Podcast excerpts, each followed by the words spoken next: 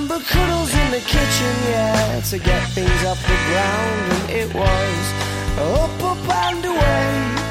Oh, but it's really hard to remember that on a day like today when you're argumentative and you've got a face on. Muy buenas tardes a todos, bienvenidos a un nuevo programa del Sprint. Yo soy Pablo Gilmora y aquí estamos de nuevo en la sintonía del 89.1 de la FM, en la emisora del deporte, en Sport Direct Radio, donde os vamos a contar a partir de ya y hasta las 3 de la tarde, pues eh, todo lo que ha dado de sí el polideportivo malagueño, el deporte de pabellón en el día de hoy y en el día de ayer también, porque hay que analizar los partidos del Unicaja, del Mantequera, eh, las últimas novedades del balonmano y las últimas noticias también con respecto al resto de deportes y al resto de curiosidades, temas y demás. Así que venga, id tomando asiento porque empezamos.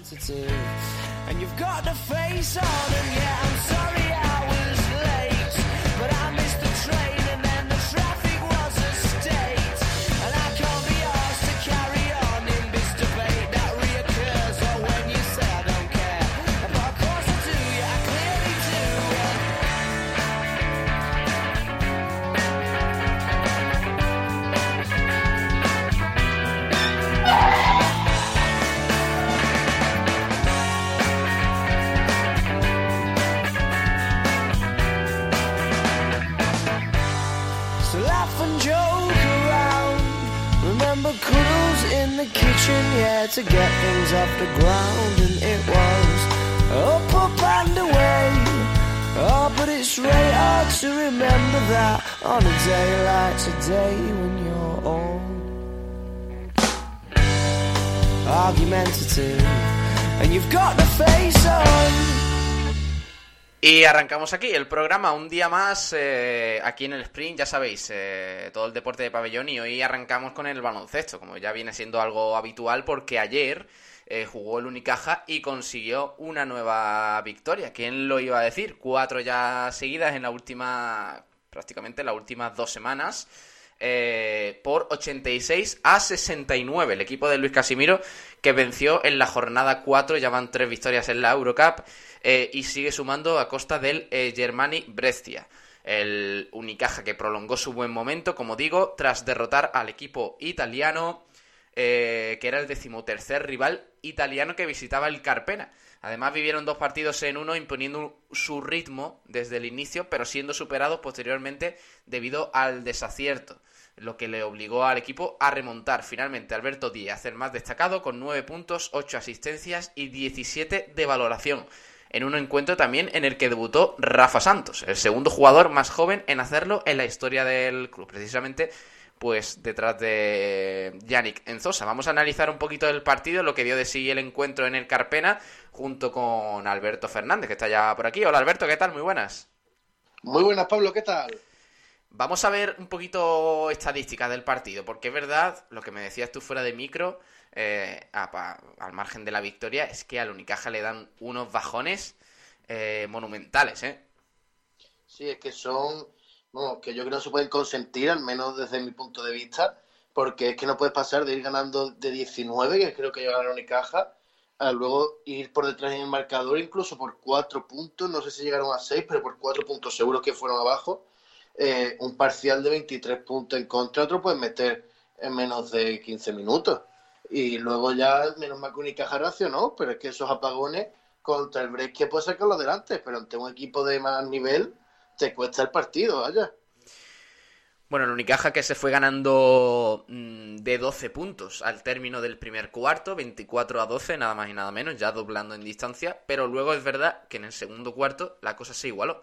Eh, 41 a 35, finalizó el primer tiempo, eh, y luego en el tercer cuarto más apretado aún la cosa, 57 a 64, pero es que el último cuarto, eh, en este caso el primero y el último fueron los buenos para el Unicaja, en el último cuarto el Unicaja casi volvió a doblar al Brescia con 29 a 15.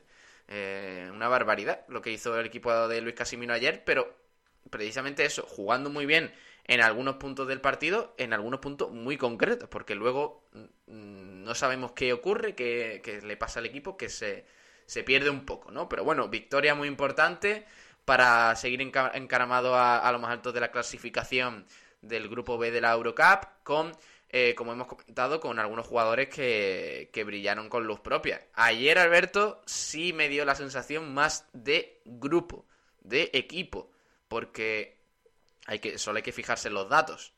Eh, hasta 5 jugadores superaron la barrera de los 10 puntos de valoración.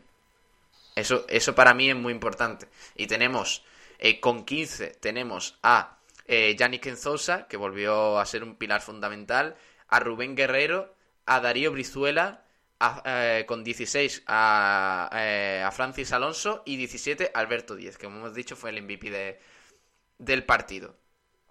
Eh, y Alberto Díez está siendo fundamental en el papel de que Unicaja juegue en los buenos momentos como un equipo. Mm. Lleva unos cuantos de partido aumentando su promedio en asistencia y es precisamente por eso, porque juega y hace jugar a los demás.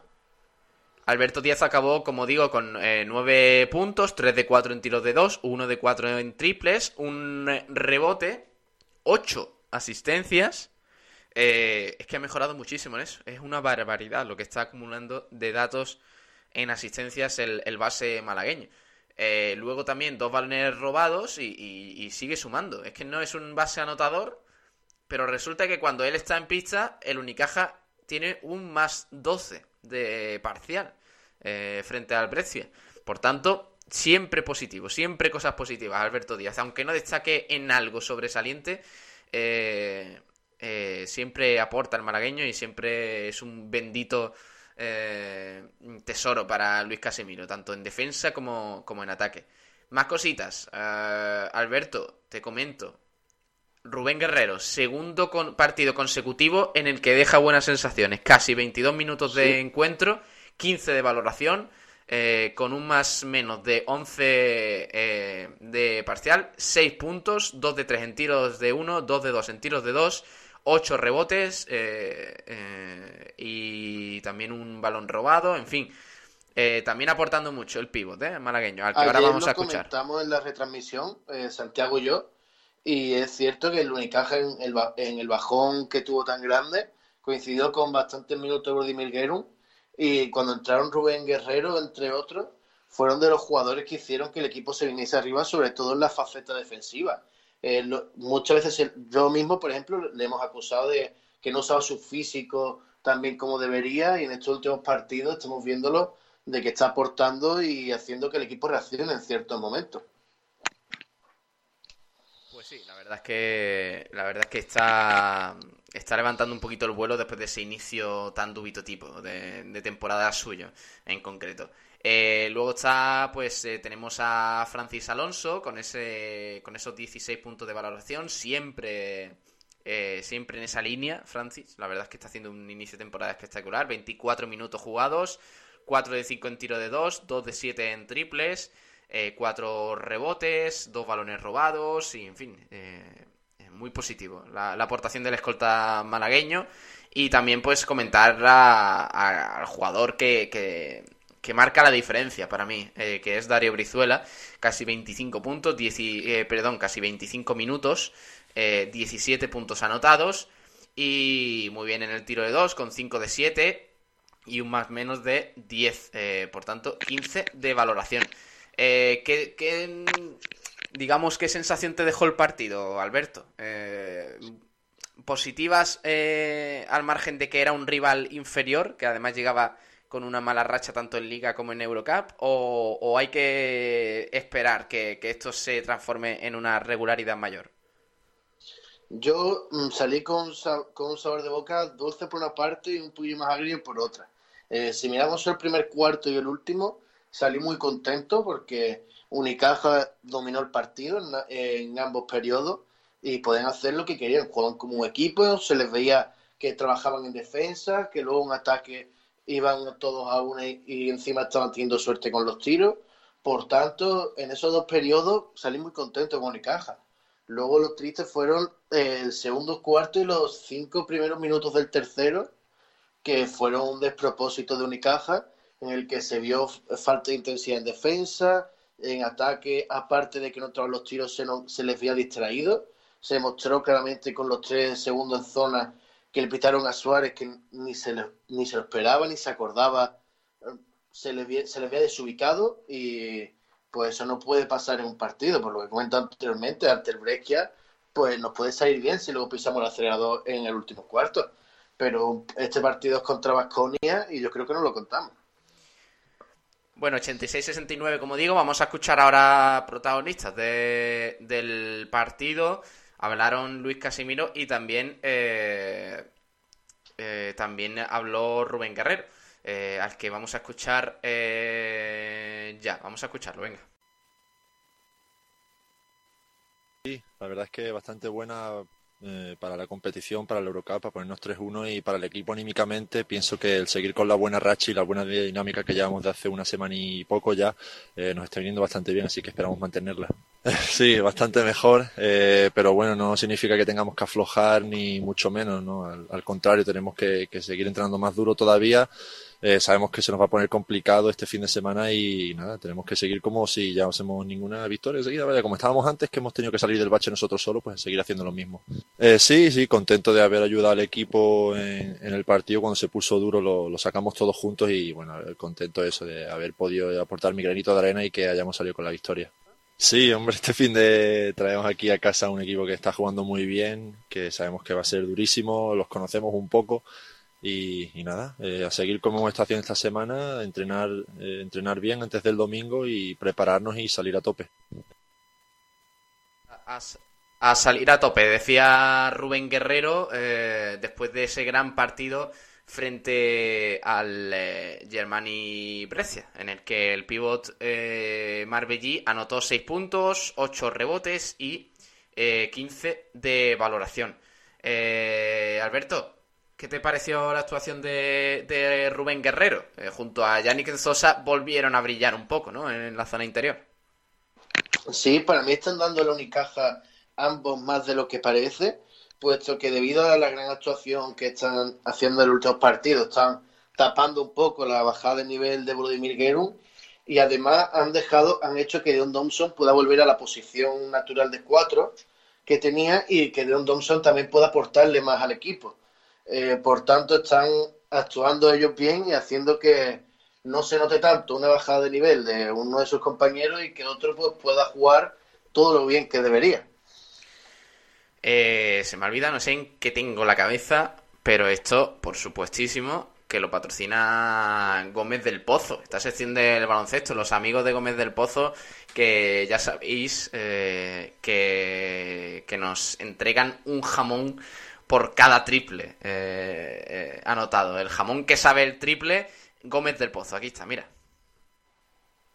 Jamones y embutidos Gómez del Pozo, el jamón que sabe el triple, te ofrece la información del baloncesto. Y como decía, pues eh, muy buena actuación de Rubén Guerrero. espectacular el Marbellí haciendo lo que debe hacer, que es intimidar en esa zona interior y, y con un gran trabajo físico. Eh, vamos a escuchar también a Luis Casimiro, al menos en, esa valoración inicial que hizo en rueda de prensa en el Carpena tras esa victoria frente al conjunto italiano. Vamos a escuchar al técnico de Unicaja. Bien, creo que bueno hemos hecho muy buen primer cuarto, muy buen segundo eh, último cuarto, eh, sobre todo en defensa. Creo que el equipo ha estado muy bien en esa faceta, tanto en un cuarto como en otro. Eh, la clave yo creo que ha sido en el último cuarto, creo que hemos provocado siete pérdidas y se han ido un total de 19. O sea, yo creo que en ese en el apartado hemos estado bien eh, prácticamente eh, durante todo el partido.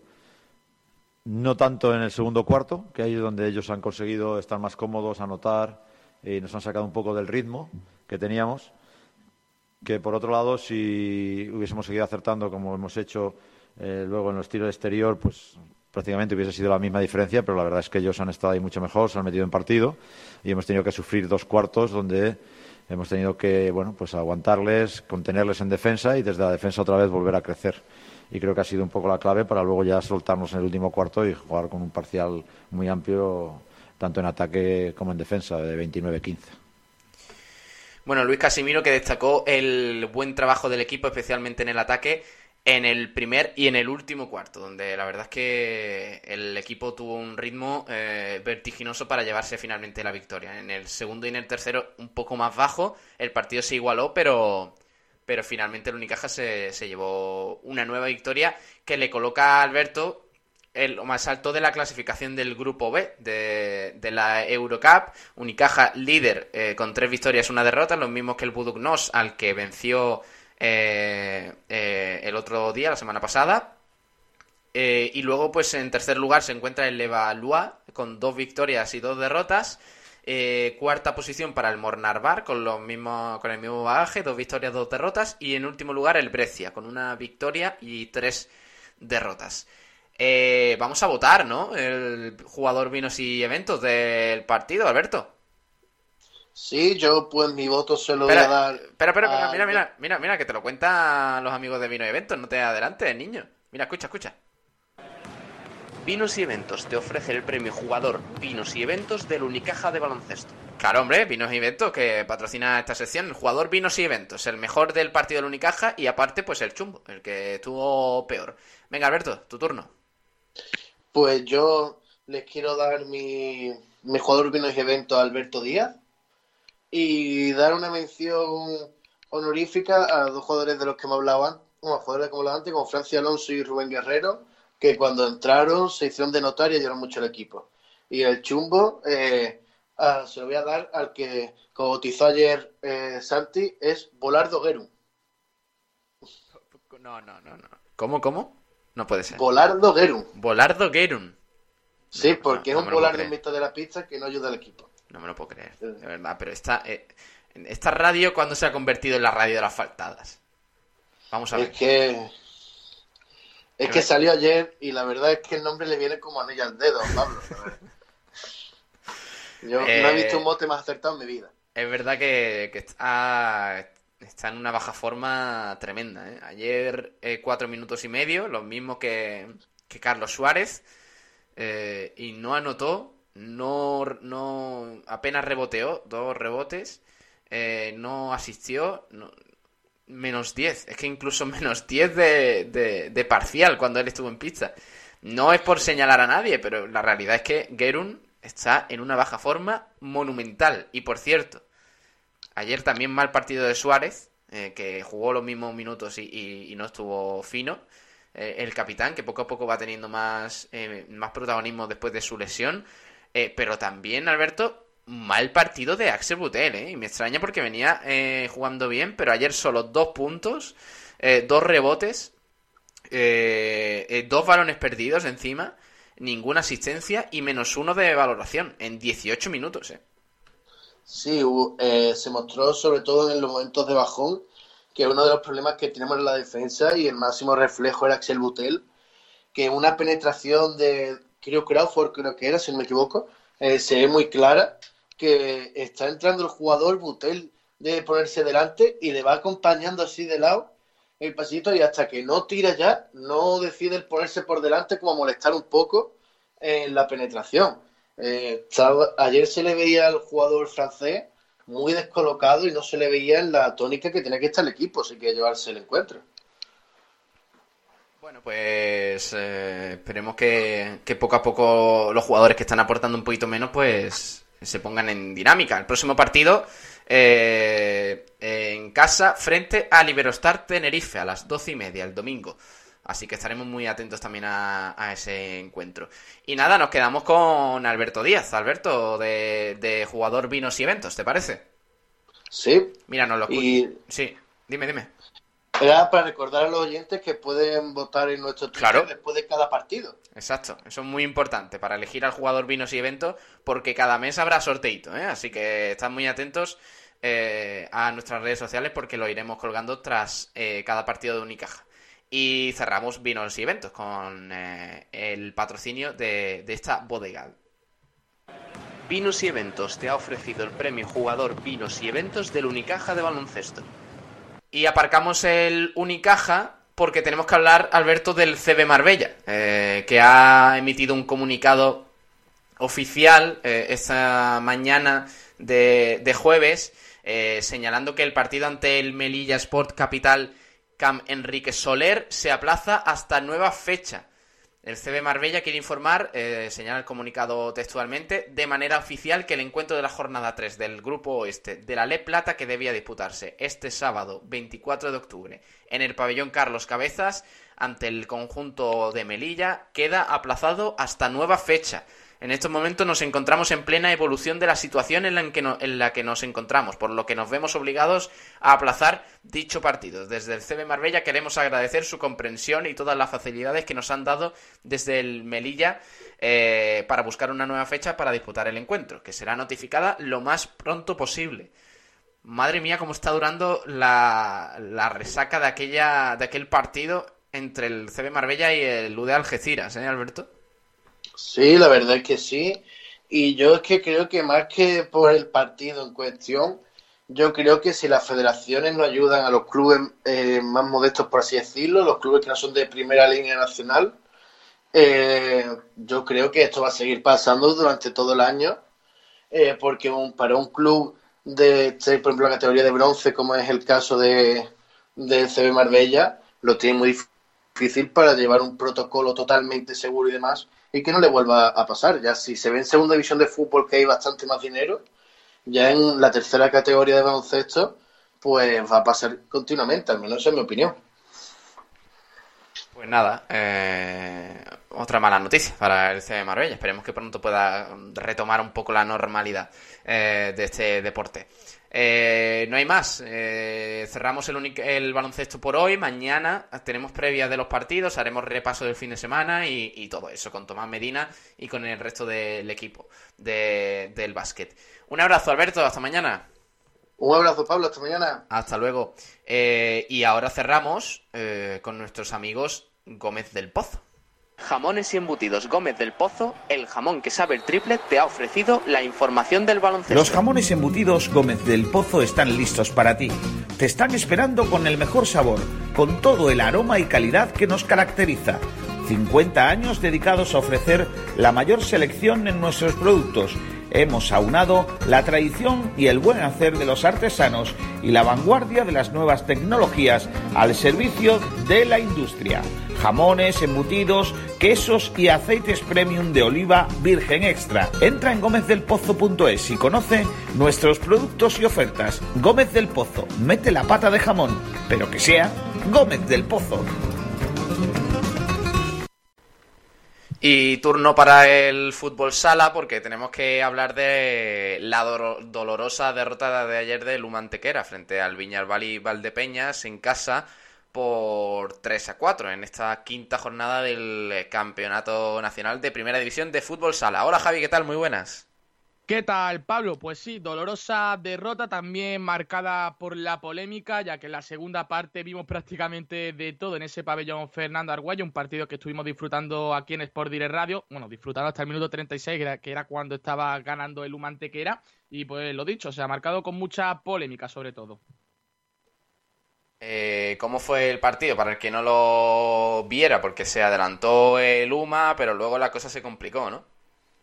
Sí, de hecho fue un partido bastante bueno de los de Moli. Se adelantó muy pronto con un gol de Joaquín en una contra en el minuto 2. Ya iba ganando el Humantequera. Después, durante toda la primera parte, eh, hubo mucha igualdad. El Viñalbal y Valdepeña, lógicamente, eh, no es cualquier equipo, es un equipo que este año va a por todas.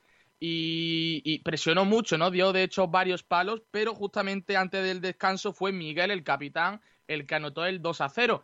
Eh, con ese resultado se fue al descanso y en la segunda mitad, como he dicho, hubo una lluvia de goles y también mucha polémica. Primero, en el minuto 23 se pitó un penalti por mano de Javi Amorós, una mano donde bueno, el brazo lo tiene apoyado al suelo, el balón iba, no iba a portería, por lo cual, eh, según el reglamento, no es mano, pero bueno, el árbitro lo castiga así, y justamente en ese penalti fue cuando vino el 2 a 1 gol de Chino. Después, más tarde, eh, Luma Tequera volvió a aumentar distancia en el marcador. Fue Cobarro en una nueva contra, el que puso el 3 a 1 en el minuto 31.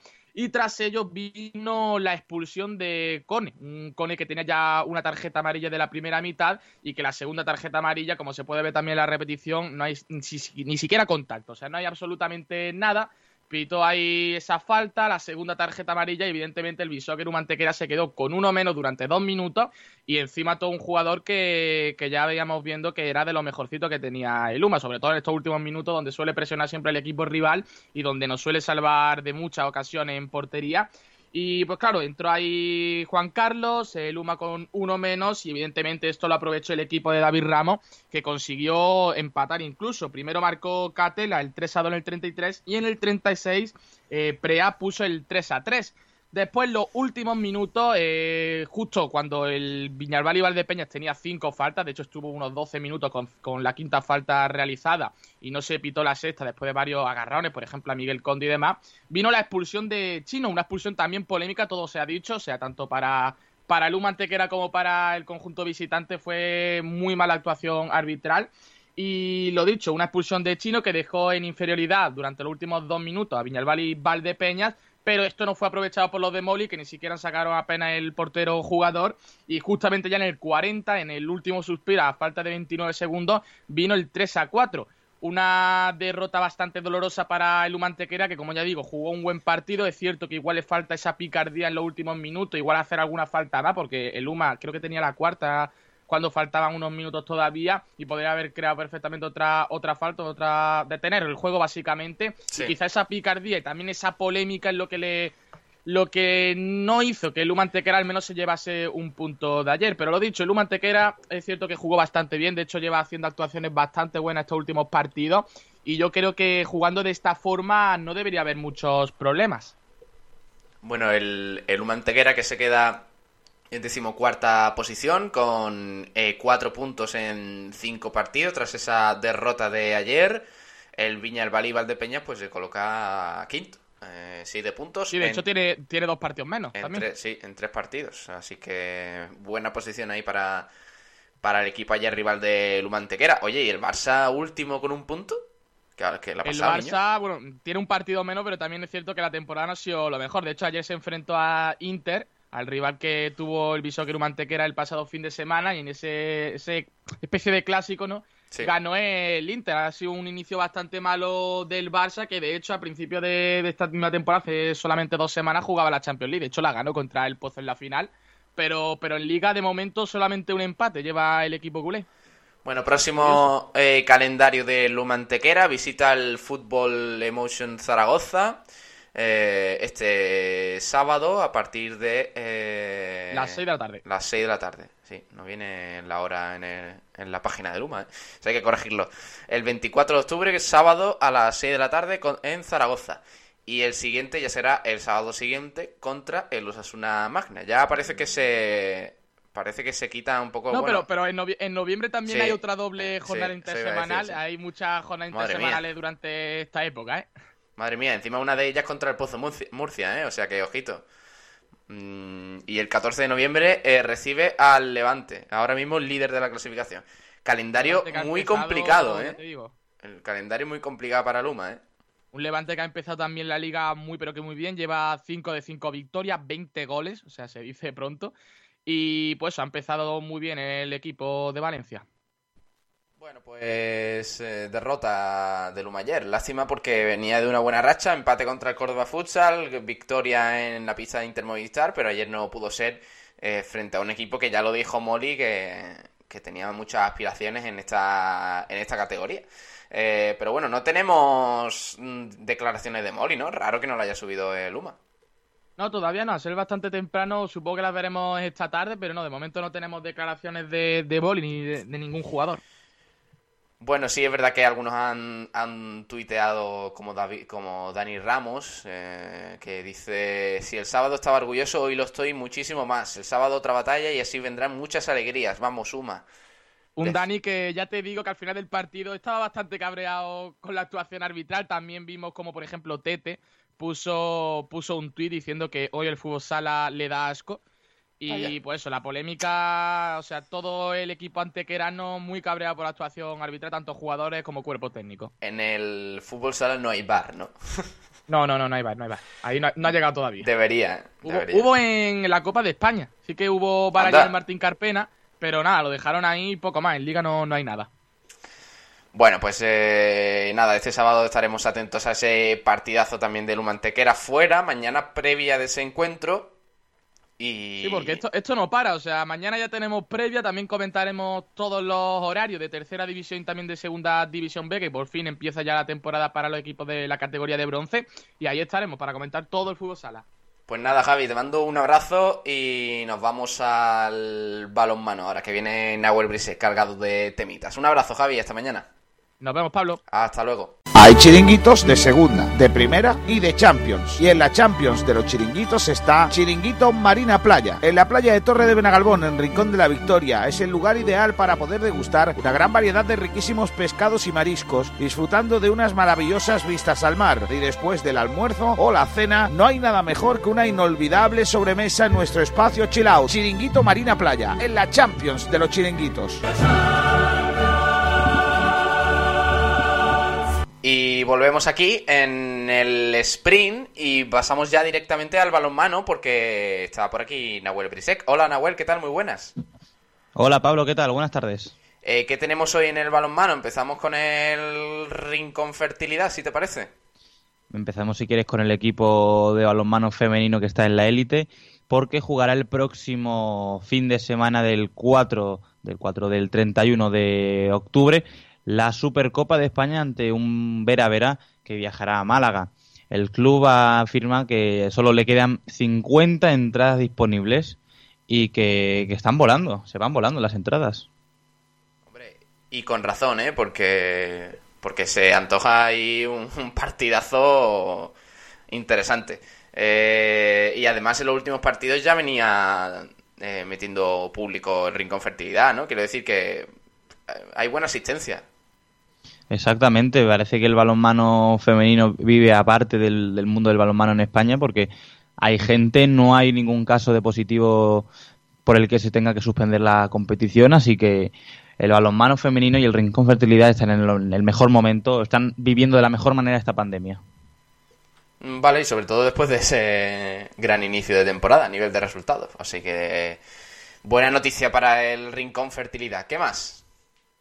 También del Trop Málaga, hablando de las entradas a los partidos, el club acaba de abrir el plazo de solicitudes para asistir al próximo partido hasta agotar localidades disponibles.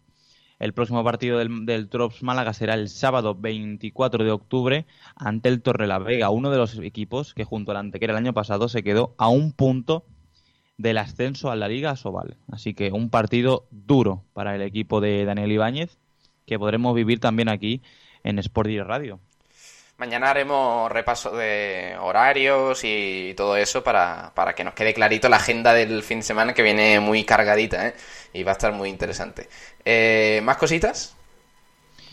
También te puedo hablar de, por ejemplo, ampliar la noticia del que dimos ayer por encima del, malom- del balonmano Maravilla que jugó su primer partido eh, del balonmano malagueño con mascarilla. El partido fue lo que dije, viajó a la capital a jugar contra el balonmano Sanse, siendo derrotado 41 a 27, pero lo que importa es eh, el hecho de haber jugado con mascarilla. Ayer escuchamos a, a Carlos Castillo que podía existir la posibilidad, pues finalmente la posibilidad existió y el jugador afirma que no tenía nada que ver con los entrenamientos que habían realizado previamente al, al partido en sí.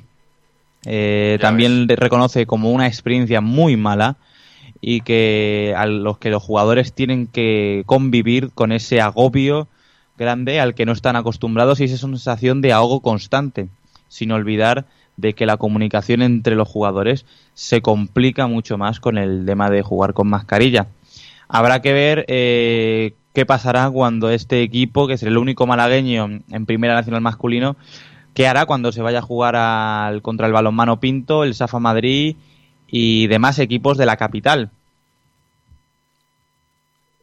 Sí, hombre, mm, a ver, que eh, lo veo complicado que se pueda, eh, bueno, generalizar para el resto de campeonatos, partidos y demás, pero oye, mm, es una buena toma de contacto porque a lo mejor llega un momento en el que haya que, que hacerlo, tal y como está la situación. No sabemos nada de, na- nada de nada con este dichoso Dichoso virus.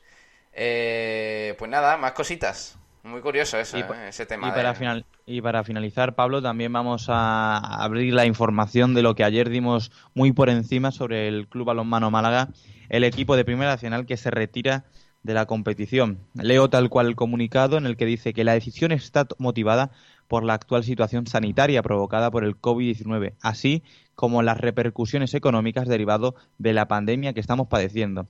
Nuestra entidad, en base a estas circunstancias, alberga dudas sobre la viabilidad económica a medio y largo plazo para sufragar los gastos derivados de la competición de nu- nuestro equipo de Primera Nacional, a los Mano Málaga, Colegio Los Olivos, que limita en el grupo F. Por tanto, y a pesar y a nuestro pesar, nos vemos en la tesitura de tener que retirar el equipo de dicha competición. Adoptamos también la medida en estos momentos con el propósito de no distorsionar el normal desarrollo de la liga y evitar gastos innecesarios al resto de clubes. Deseamos volver pronto a la categoría con solvencia e ilusión. Ahora debemos seguir trabajando y centrarnos en los equipos bases que son nuestro pilar y nuestro futuro, afirma la Junta Directiva del Club Balonmano Málaga. Pues vaya, vaya palo. Eh, complicado de, de asumir. Si te parece, escuchamos el audio que nos han mandado para, para tener un poquito más de información. Perfecto. ¿Quién habla?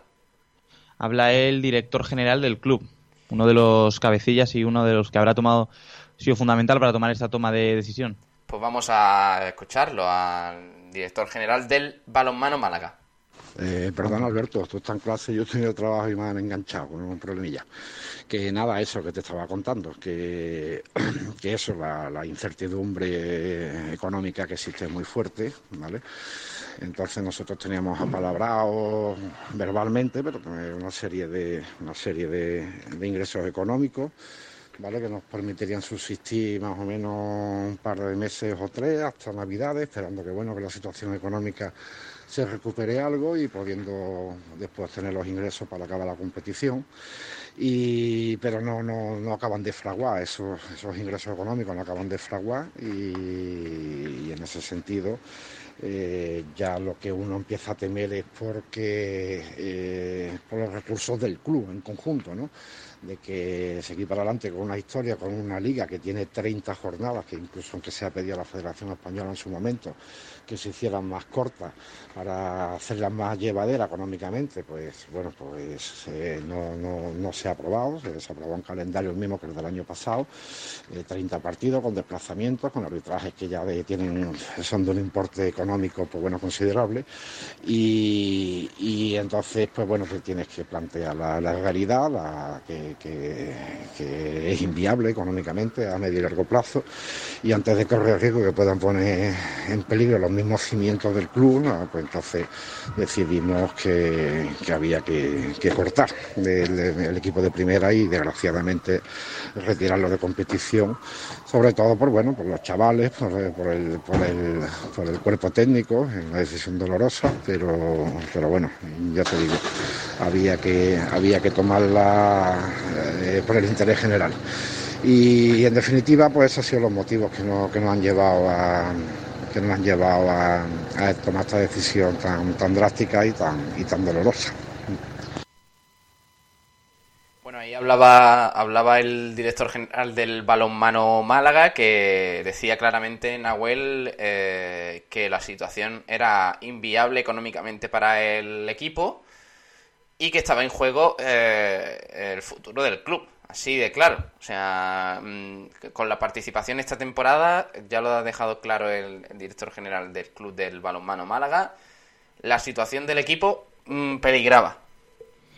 Efectivamente, al fin y al cabo, eh, el primer equipo se nutre no solo de la base en tanto jugadores, sino económicamente también de eh, venta de alimentos cuando hay partido de cualquier partido de la base y eso es un factor pues que al fin y al cabo al balonmano Málaga no le permite la ausencia de ese factor no le permite ese, esa ayuda económica por la cual no podrá eh, realizar los gastos necesarios para seguir en la competición. Yo creo que lo mejor que ha hecho eh, el balonmano Málaga, el primer equipo del balonmano Málaga es lo que haya llevado a cabo y centrarse en la base y esperar a que algún día eh, podamos volver a ver al equipo malagueño en, en esta categoría de bronce del balonmano nacional. Pues mala noticia, pero bueno, a ver qué, qué va avanzando el club, a ver qué, qué otras medidas se toman. No, no tienen ningún castigo por parte de la organización de la competición, ¿no? El hecho de abandonar la temporada así de golpe. Mm, No, yo creo que la federación será un poco humana y entenderá de que el club no puede hacerse cargo con no puede hacerse cargo de el gasto que conlleva llevar una primera nacional y una Claro. primera nacional, una, prim- una primera, sí, una primera nacional. Sí. Eh, de la federación me puedo esperar cualquier cosa. Así que Bueno. Pues nada, lo dejamos aquí. eh, encaramos ya la recta final del programa con esta noticia del balonmano Málaga, que nos apena, pero al mismo tiempo, pues, eh, con ganas de ver qué sucede con el club de aquí a un futuro cercano. Gracias, Nahuel. Un abrazo. Hasta mañana. muchas gracias Pablo a ti, hasta luego. Hasta luego.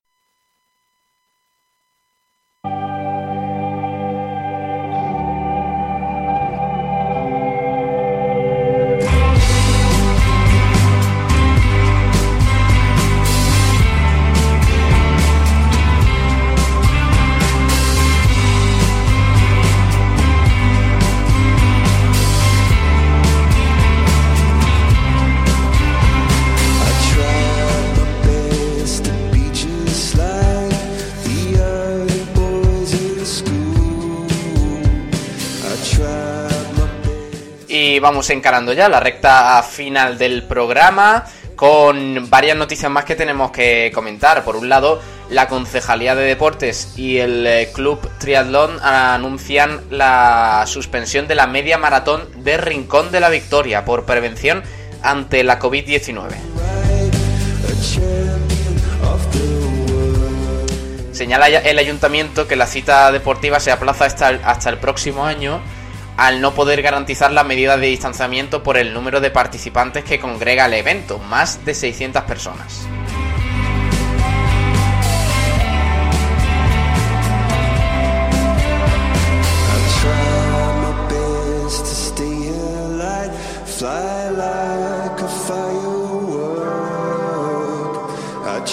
También tenemos que hablar de natación porque la Federación Andaluza ha decidido que el próximo fin de semana se guarde un minuto de silencio en todas las competiciones en honor a Ramiro Tosone, fallecido eh, nadador, nadador, malagueño fallecido eh, el 12 de agosto.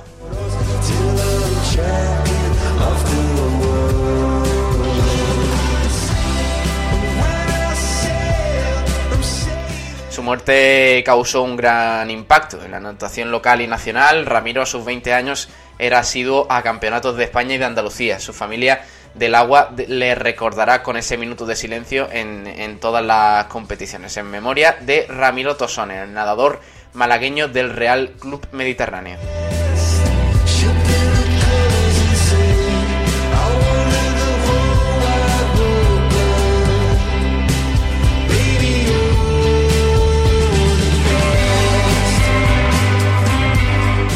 Pasamos a hablar de tenis porque eh, Carlos Gómez Herrera jugará el Lightech 365 Marbella Open.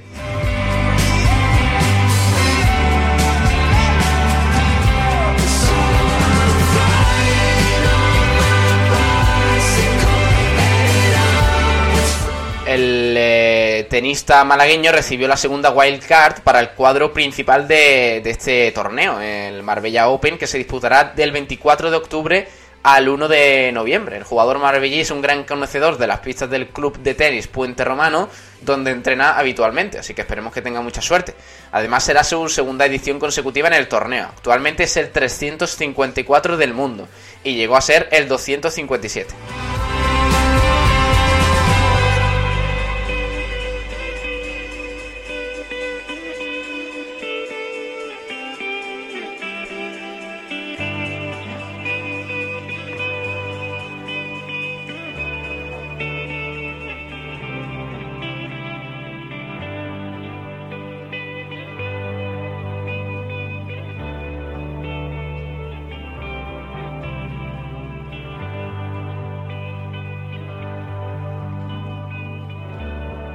Y tenemos que hablar, como no, eh, si pasamos al tenis, pues tenemos que hablar de Alejandro Davidovich, el tenista rinconero eh, que no para de, dar que hablar. Ayer derrotó a Steve eh, Johnson eh, en los octavos de final del torneo de Colonia, que también comentamos hace unos días.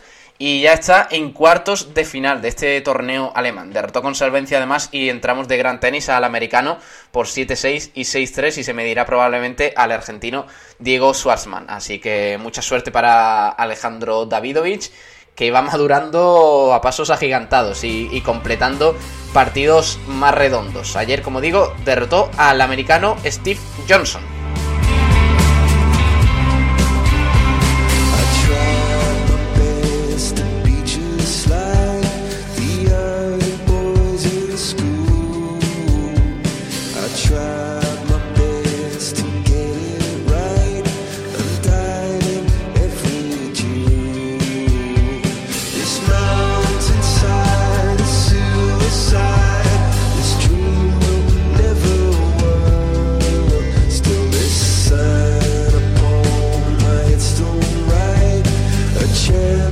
Y aquí lo dejamos. Eh, ha sido un placer, de verdad, llevaros eh, en el día de hoy toda la actualidad del deporte malagueño. Nos quedan cositas en el tintero, pero es que no nos da tiempo a más. Espero que lo entendáis. Si tenéis algún deporte, algún club, alguna noticia que querráis que suene aquí, eh, solo tenéis que hacérnoslo llegar al correo eh, redacción sportdirectradio.es y nosotros nos encargaremos de, de tratarla aquí en, en, la radio, en la emisora del deporte, en el 89.1 FM en Sport Direct Radio. De verdad ha sido un placer de parte de Pablo Gilmora, del resto del equipo que hace posible este programa y el resto de la emisora. Gracias por estar ahí, un abrazo, pasen buena tarde, hasta mañana, adiós.